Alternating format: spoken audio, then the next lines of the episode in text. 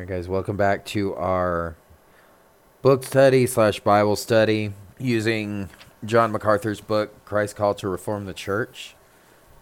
Uh, if you haven't listened to the, I did the introduction, part one on this, simply called Reforming the Church. And he breaks down here Christ's call to what basically um, Christ's message to the seven churches that are in Revelation. Um, Christ's plea to them of saying, hey, look, the loveless church, the persecuted church, the compromising church, the corrupt church, the dead church, the faithful church, and the lukewarm church, all these characteristics. Um, the message is simple. You guys need to, to repent and turn from your ways and, and redo this. So I thought this would be a perfect thing to do now, considering the obviously the condition that we're looking at in the church today, in our world. So go check out part one before you jump into this one here in part two. For those of you who have the book, I really highly recommend that you get it. We're not gonna. I'm not gonna read the whole thing because it's he goes into some awesome church history here. So uh, I, highly recommend you you getting it. It's not that expensive on Amazon. I think it was like under fifteen dollars. Um, I'll do my best at trying to summarize for you what he says in these chapters, but I just I really recommend you get it uh, so you can follow along. Uh, if not, I apologize, but we will we'll have our Bibles out here too, so everybody has one of those, so we know that we'll be able to um, you'll be able to follow along once we get to that point. Which the beginning here in chapter one. Uh, I'm going to go ahead and read here because this kind of just sets the whole tone for this whole study and this whole idea going into these letters. So, for those of you who have it, I'll read this little piece here of chapter 1. Have you ever heard of a church that repented? Not individuals, but an entire church that collectively recognized its congregational transgressions and openly, genuinely repented with biblical sorrow and brokenness? Sadly, you probably have not. For that matter, have you ever heard of a pastor who called for his church to repent and threatened his congregation with divine judgment if they failed to do so? It's not likely. Pastors today seem to have a hard enough time calling individuals to repent, let alone calling the whole church to account for their corporate sins. In fact, if a pastor were to be so bold as to to lead his own church to repent, he might not be the pastor for much longer. At minimum, he would face resistance and scorn from within the congregation. That inevitable backlash is likely strong enough to generate a kind of preemptive fear, keeping most church leaders from ever considering a call for corporate repentance. That whole section right there is, um, yeah, have you honestly heard? I, I answered an email today from somebody that uh, was asking a question if we have the opportunity to stay in our church and we have a voice in trying to to turn it back to becoming a doctrinally sound church should we stay there and, and you know attempt this or just, should we just let it go? Like no absolutely you stay in there. If you if you have a voice to be able to change and call them to repent and your your leaders are willing to listen to your you know and willing to pray on and and and truly take a look at these things, then absolutely. Sadly, this is far from something that usually happens. And, uh, well, you know, he goes on here to kind of uh, explain this a little bit further, so we'll just continue reading.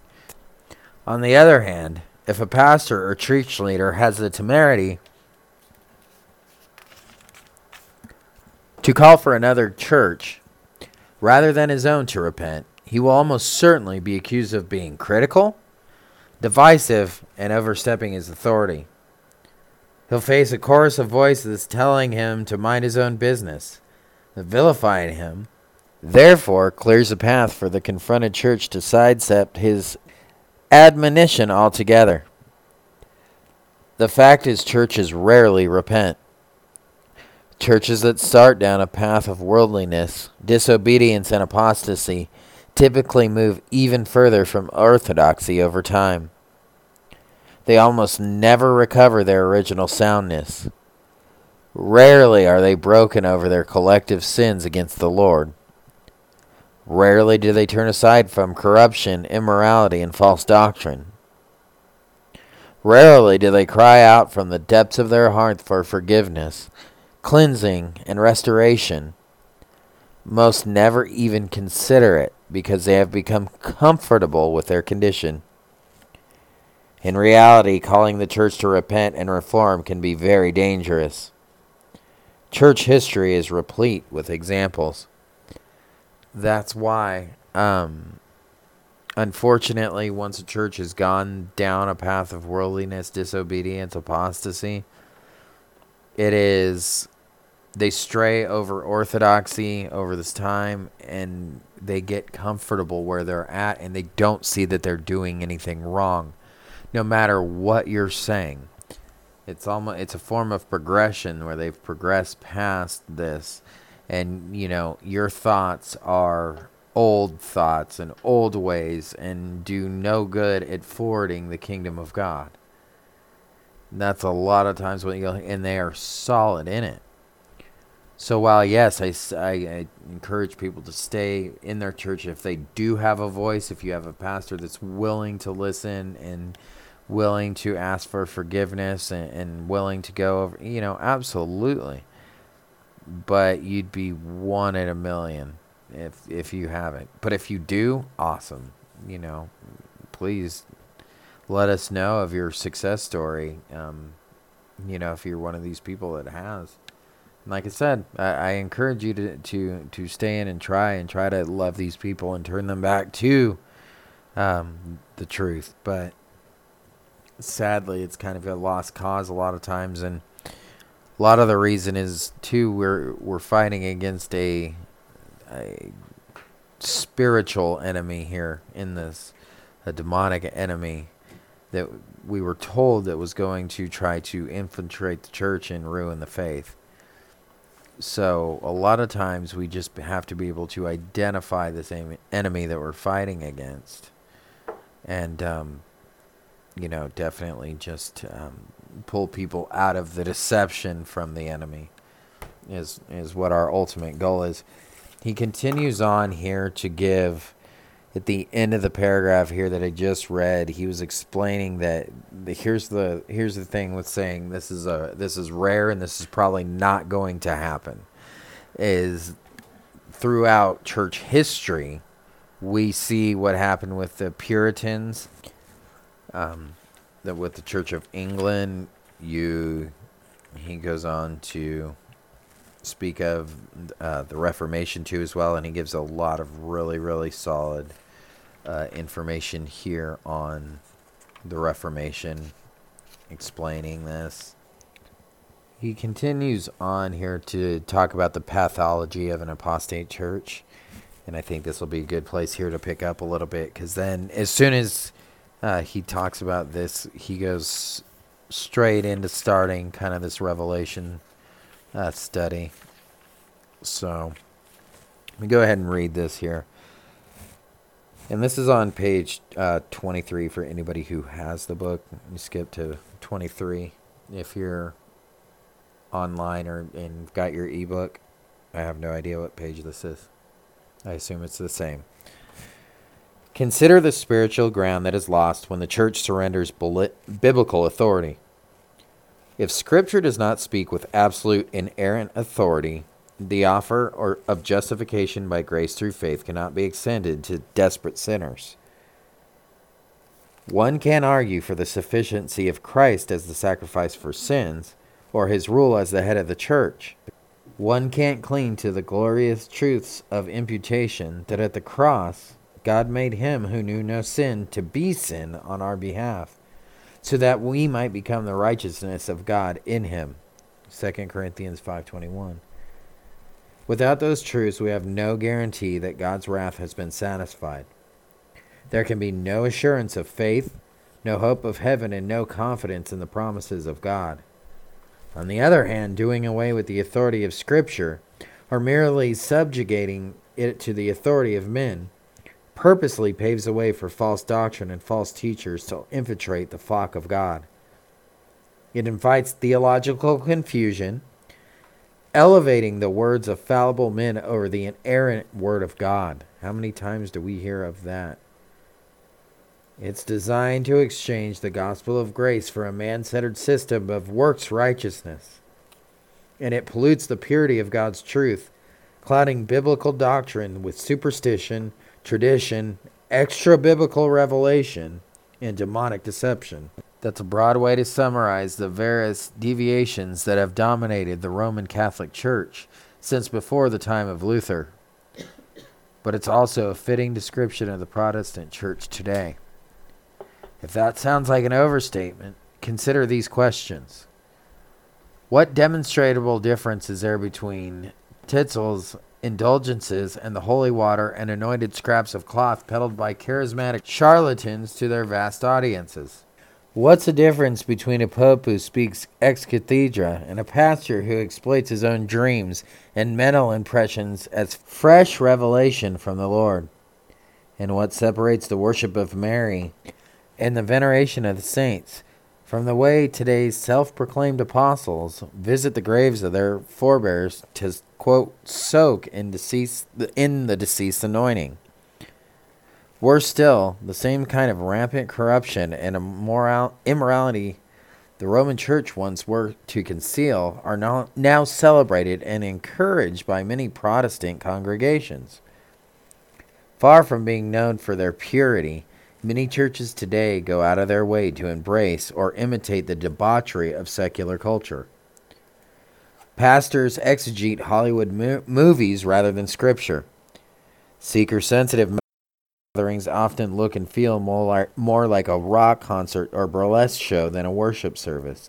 Celebrity minded church leaders seem more interested in what's stylish and marketable than they are in what's sound and solidly biblical.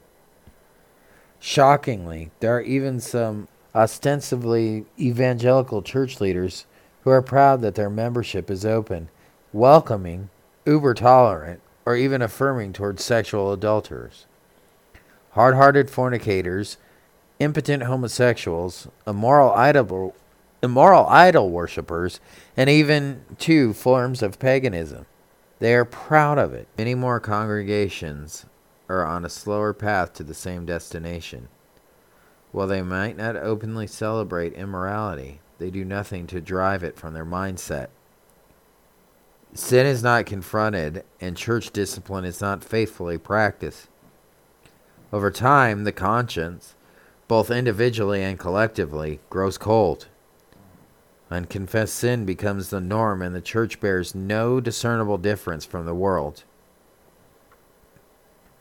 All that is evidence of a lack of submission to God's word and a decreasing discern from doctrinal truth and the purity of protection it produces. Born from the conviction that true believers must separate from, the, from an apostate church, Protestantism had needed only a scant 500 years to cultivate its strains of apostasy. Much like the Israelites in the book of Judges, the Protestant church seems determined to repeat the mistakes of its past rather than learn from them. Paul's indictment of the churches of Galatia applies so much applies to much of the evangelical church. You foolish Galatians, who has bewitched you? Before whose eyes Jesus Christ was publicly portrayed as crucified. It's Galatians 3 1. Your recent national survey revealed that 52% of evangelical Protestants believe that salvation comes by faith and works combined. Only 30% affirm sola fide and sola scriptura. The Reformation is being undone by bewitched evangelical Protestants the protest is largely over. Descent into apostasy doesn't happen overnight. The changes are slow and steady. Rejecting Scripture's authority and priority is the first step, usually followed by a succession of compromises. Maybe we can be more relevant and inviting to the world if we don't take this verse or that sin too seriously. Once the church determines its purpose is to engage and attract the culture rather than to edify and equip the saints, it sets out on a path that will always lead to worldliness and apostasy. Not long ago, the pastor of one of the largest churches in America told church leaders that they should not let doctrine get in the way of winning people over. One sympathetic author summed up his exhortation succinctly don't put the theology above ministry. Churches today are invested in attracting sinners, are so invested in attracting sinners, that they attempt to bury their theology under the welcome mat. That unbiblical model of outreach is the very thing dulling many churches' ability to reach the world with the gospel. Filling the pews with comfortable, unaffected believers is the fastest way to confuse and corrupt the work of the church. That's a huge statement. God has not called his people out of the world to chase its trends in vain attempts to seem relevant. The church cannot be salt and light in this wretch's in this wretch's world if we are indistinguishable from worldly people. See Matthew 5:13 through 16 for that. To curb those worldly trends and simplify the work of the ministry, some Christians today are calling for a return to the early church model. They believe what's ailing and inhibiting the work of the church today is the church structure itself. Mega churches with sprawling campuses, legions of leaders, and overgrown congregations that must be endlessly subdivided. Those are supposedly the villains that have corrupted and confused the church in recent years. The argument suggests that Christians can't function and serve to fill to their full potential in a large church environment, and that the New Testament model of small house churches frees God's people to focus on what matters most. When there is no building to maintain, no dom- denomination to support or submit to, and no institutional oversight, the church is unshackled to serve the Lord and reach the surrounding community.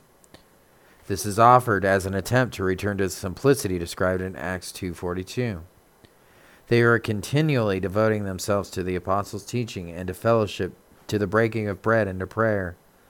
But that was the church of th- but that was a church of 3000.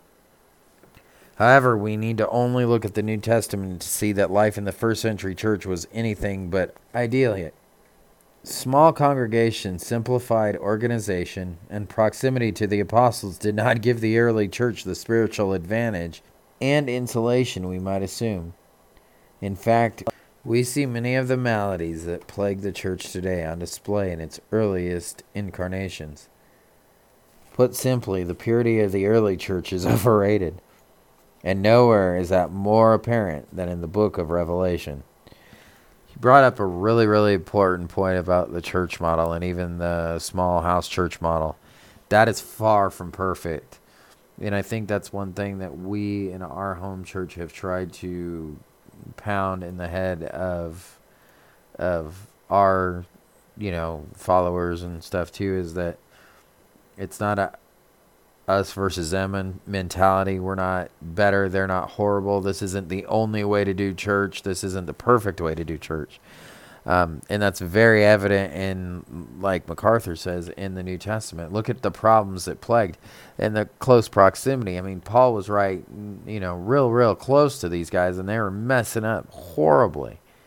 I mean, we're dealing with a guy that knows the guy. So it didn't matter how close how this is this is just really just a hard issue and there's really no um, no way to get away from it. It's it's kind of it, it kind of comes in in all directions. And there's not one that's got it figured out over the other because this is like you can see this is a spiritual issue and the heart issue. All right now here's where we go and uh, we're gonna get into a little bit of revelation here when he um, he's explaining this pretty good here in page 26 if you're following along We often think of Revelation as a prophetic look at the second coming of Christ.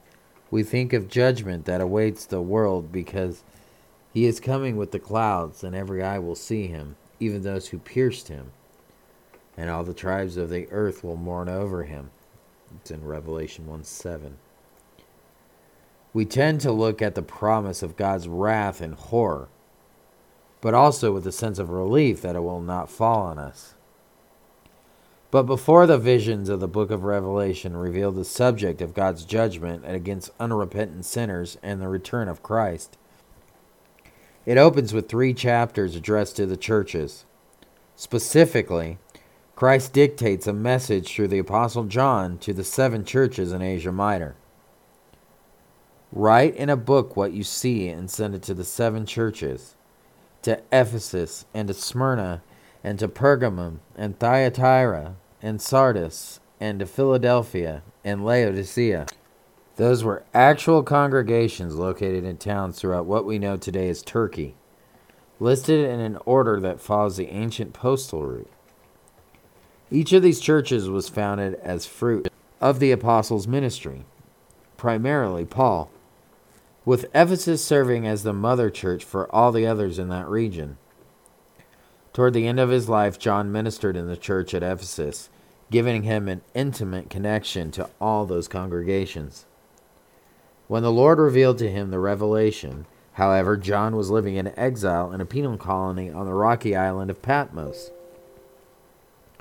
On the night Christ was arrested, the Lord himself had warned his disciples that persecution was coming. The world hates you. You know that it has hated me before it hated you. If they persecuted me, they will also persecute you. It's John 15, 18, and 20. It did not take long before persecution was in full force. The church faced opposition from the very beginning, initially from Israel's religious leaders.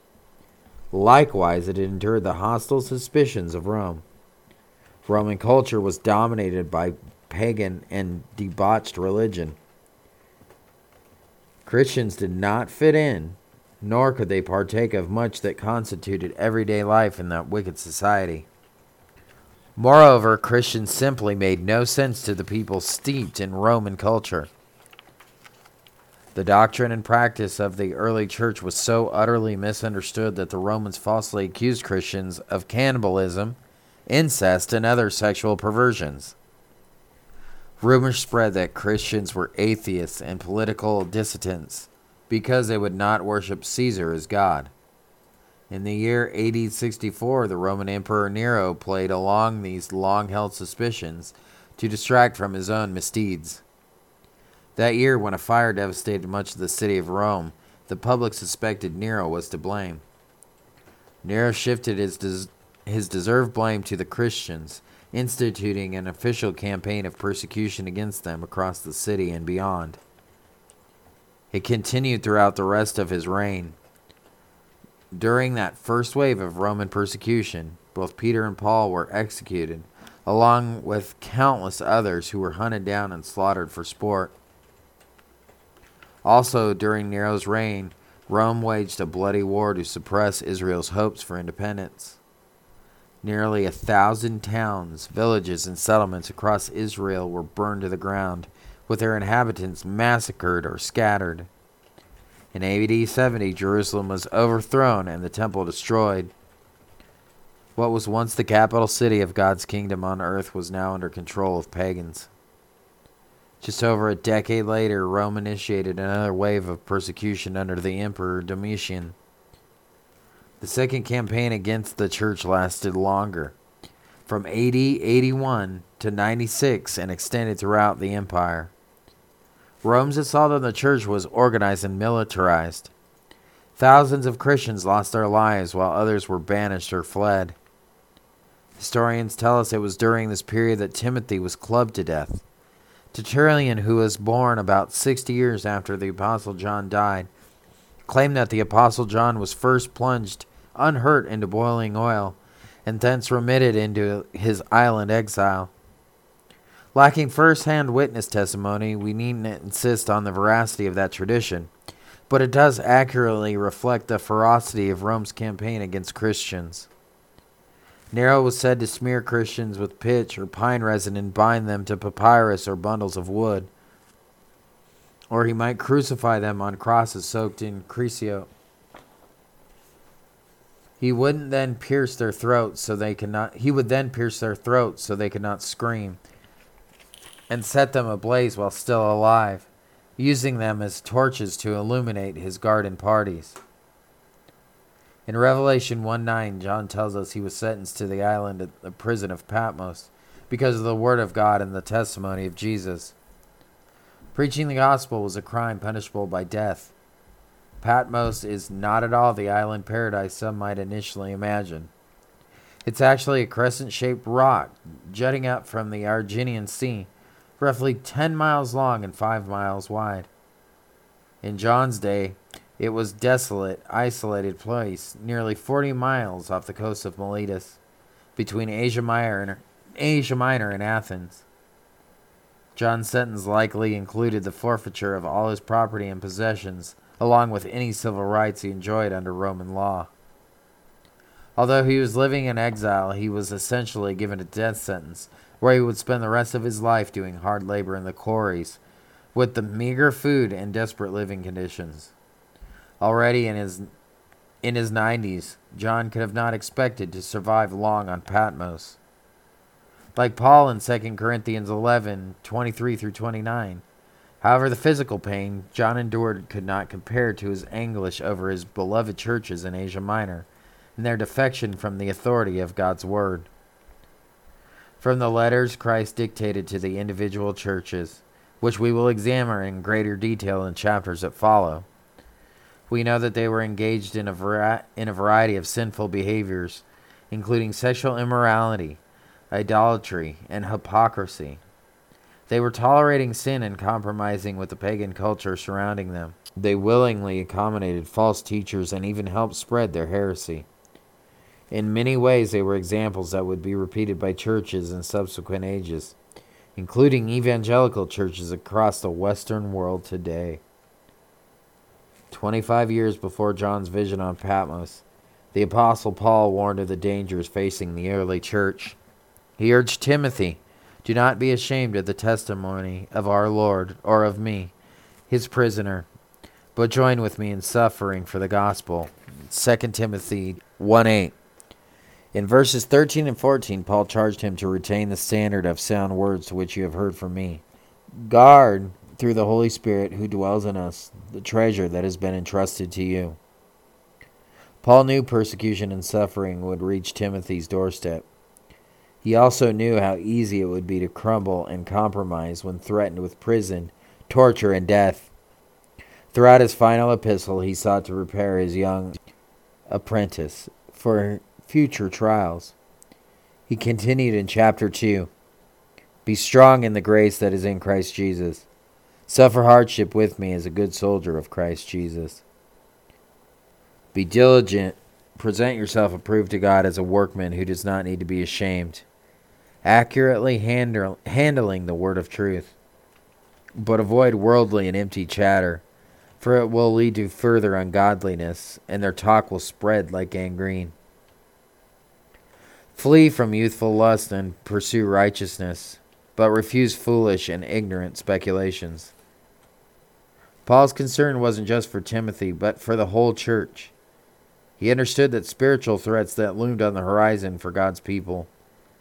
In the last days, difficult times will come, for men will be lovers of self, lovers of money, boastful, arrogant, revilers, disobedient to parents, ungrateful, unholy, unloving, irreconcilable, malice gossips, without self control brutal, haters of good, treacherous, reckless, conceited lovers of pleasure rather than lovers of God, holding to a form of godliness, although they have denied its power.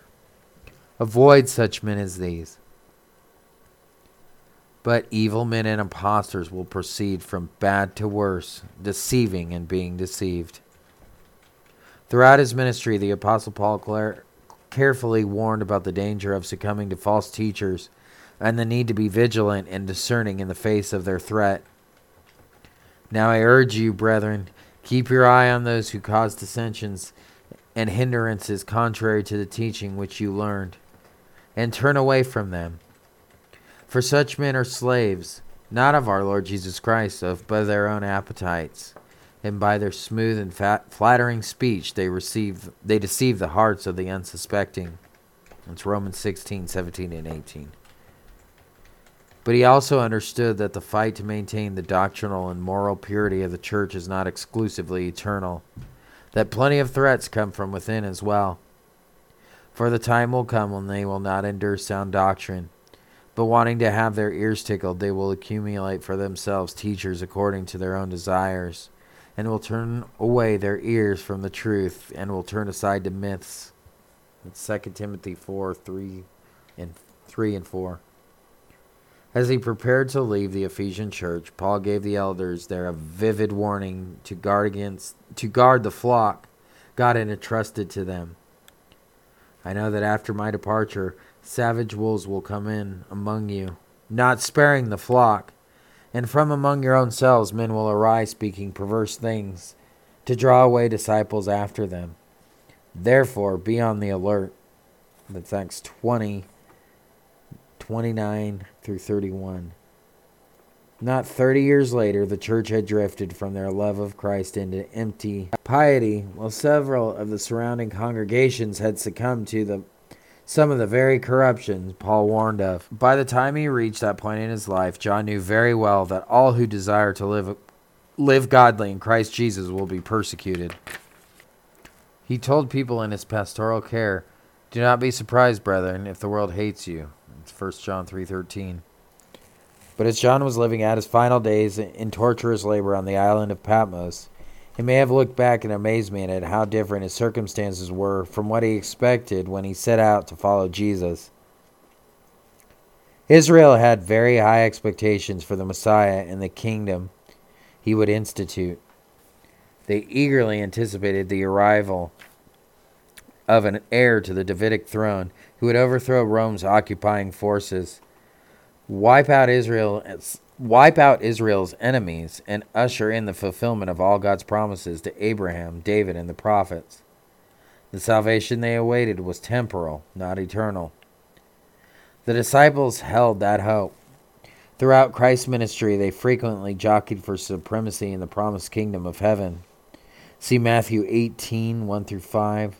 Luke 9 46 through 48.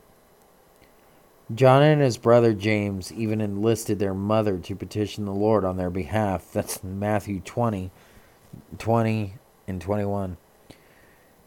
Acts 1 6 tells us right up to the moment Christ ascended into heaven, his disciples expected him to unleash his sovereign power and inaugurate his kingdom on earth.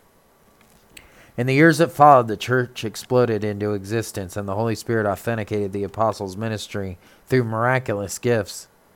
It must have seemed that the Lord's return was imminent, but almost immediately the church was inundated with false teachers. Before long, many of John's apostolic brothers were dead at the hands of Rome. By the time he reached Patmos, he was the only apostle still alive. With believers on the run from merciless, merciless persecution and with churches in serious spiritual decline, John might have had every reason to be disappointed and depressed. Had the Lord's plan for the church failed, it would be easy to imagine him crying out for a vision of what the Lord was doing in his church, some divine insight to encourage and comfort him in the twilight of his apostolic ministry. No matter how he no matter how seasoned and spiritually mature he was. He surely could have used some hope and solace. Instead, what he saw was utterly terrifying. John tells us it caused him to fall to the ground like a dead man in Revelation 1:17. What he saw was the glorified Christ appearing as ruler, judge, and executioner. John John saw the Lord in all his glory as the head of the church ready to mete out righteous judgment, not on the world, but on his church. Christ's message to the church through John is unequivocal repent, Over and over, Christ called to these wayward churches to repent and reform.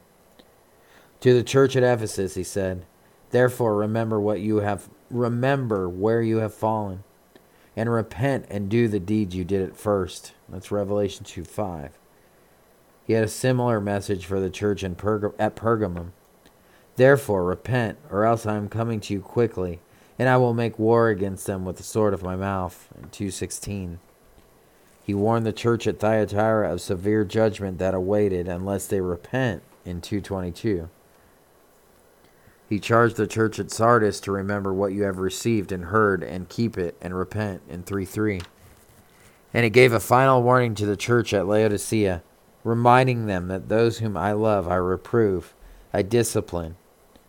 Therefore be zealous and repent in 319. These were not casual, dispassionate warnings. Each call to repentance was accompanied by the devastating consequences that awaited if a church had failed to reform. In that sense, what John saw and heard was a fulfillment of Peter's words decades earlier in his first epistle. For it is time for the judgment to begin with the household of God in 1 Peter 4:17. Like Paul, Peter knew the many looming spiritual dangers that threaten the church, even from within. He also knew that the churches would, in some cases, succumb to temptations false doctrines, the lure of the world, or the assaults of the evil one. Peter called his readers to persevere under persecution, which he saw in part as God's judgment against the. Moreover, Peter, un- Peter understood that this is how God always operates with his people. As a good student of the Old Testament, Peter would have been familiar with the prophecy of Ezekiel 9 which was another terrifying vision of God's judgment. Then he cried out in my then he cried out in my hearing with a loud voice saying, Draw near, O executioners of the city, each with his destroying weapon in his hand. That's Ezekiel 9 1. Writing during the Babylonian captivity, Ezekiel saw a vision of God calling forward power to execute his judgment on his people. The vision continues. Behold, six men came from the direction of the upper gate, which faces the north, each with a shattering weapon in his hand. And among them was a certain man clothed in linen with a writing case at his loins. And they went in and stood beside the bronze altar. Then the glory of the Lord, glory of the God of Israel, went up from the cherub on which it had been to the threshold of the temple. And he called to the man clothed in linen, at whose loins was the writing case. The Lord said to him, Go through the midst of the city, even through the midst of Jerusalem, and put a mark on the foreheads of men who sigh and groan over the abomination which is being committed in its midst. But to the others he said in my hearing, Go through the city after him and strike. Do not let your eye have pity, and do not spare. Utterly slay old men, young men, maidens, little children, and women but do not touch any man on whom is the mark, and you shall start from my sanctuary. So they started with the elders who were before the temple. God's wrath had reached a boiling point with apostate Israel. He made a provision to mark out the few who had, a, had remained faithful, but everyone else would face the fullness of his judgment. Moreover, the slaughter would start at the very seat of his authority and the center of worship with the most culpable of Israel's apostasy. In essence, that is the same vision John saw. The Lord is a righteous judge coming to call his churches to repent of unfaithfulness to him. Most people who go to a church believe it is a safe place, perhaps the safest place, when it comes to the threats of judgment from the Lord. It's almost like climbing aboard the ark.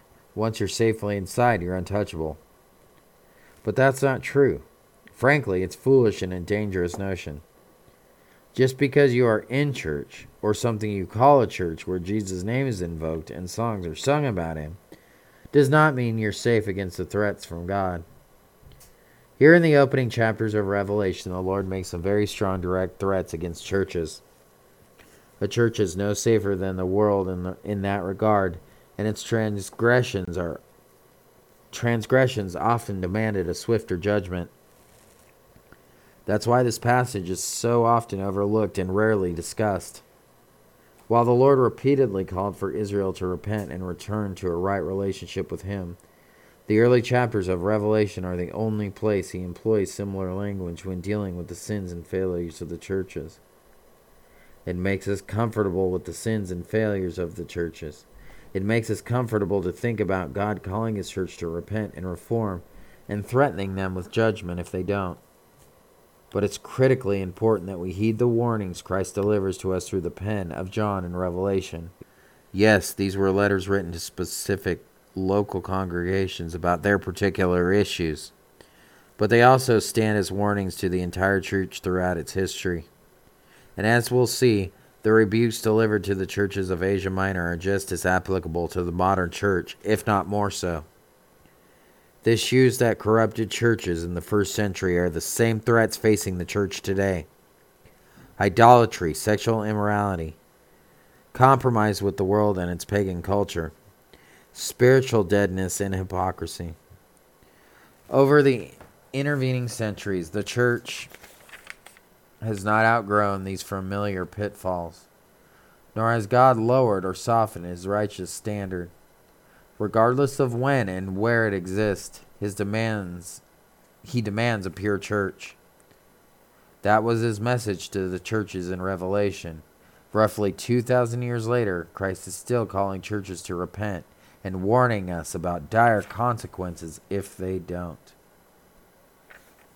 All right, guys, that is the end of chapter one that he has there.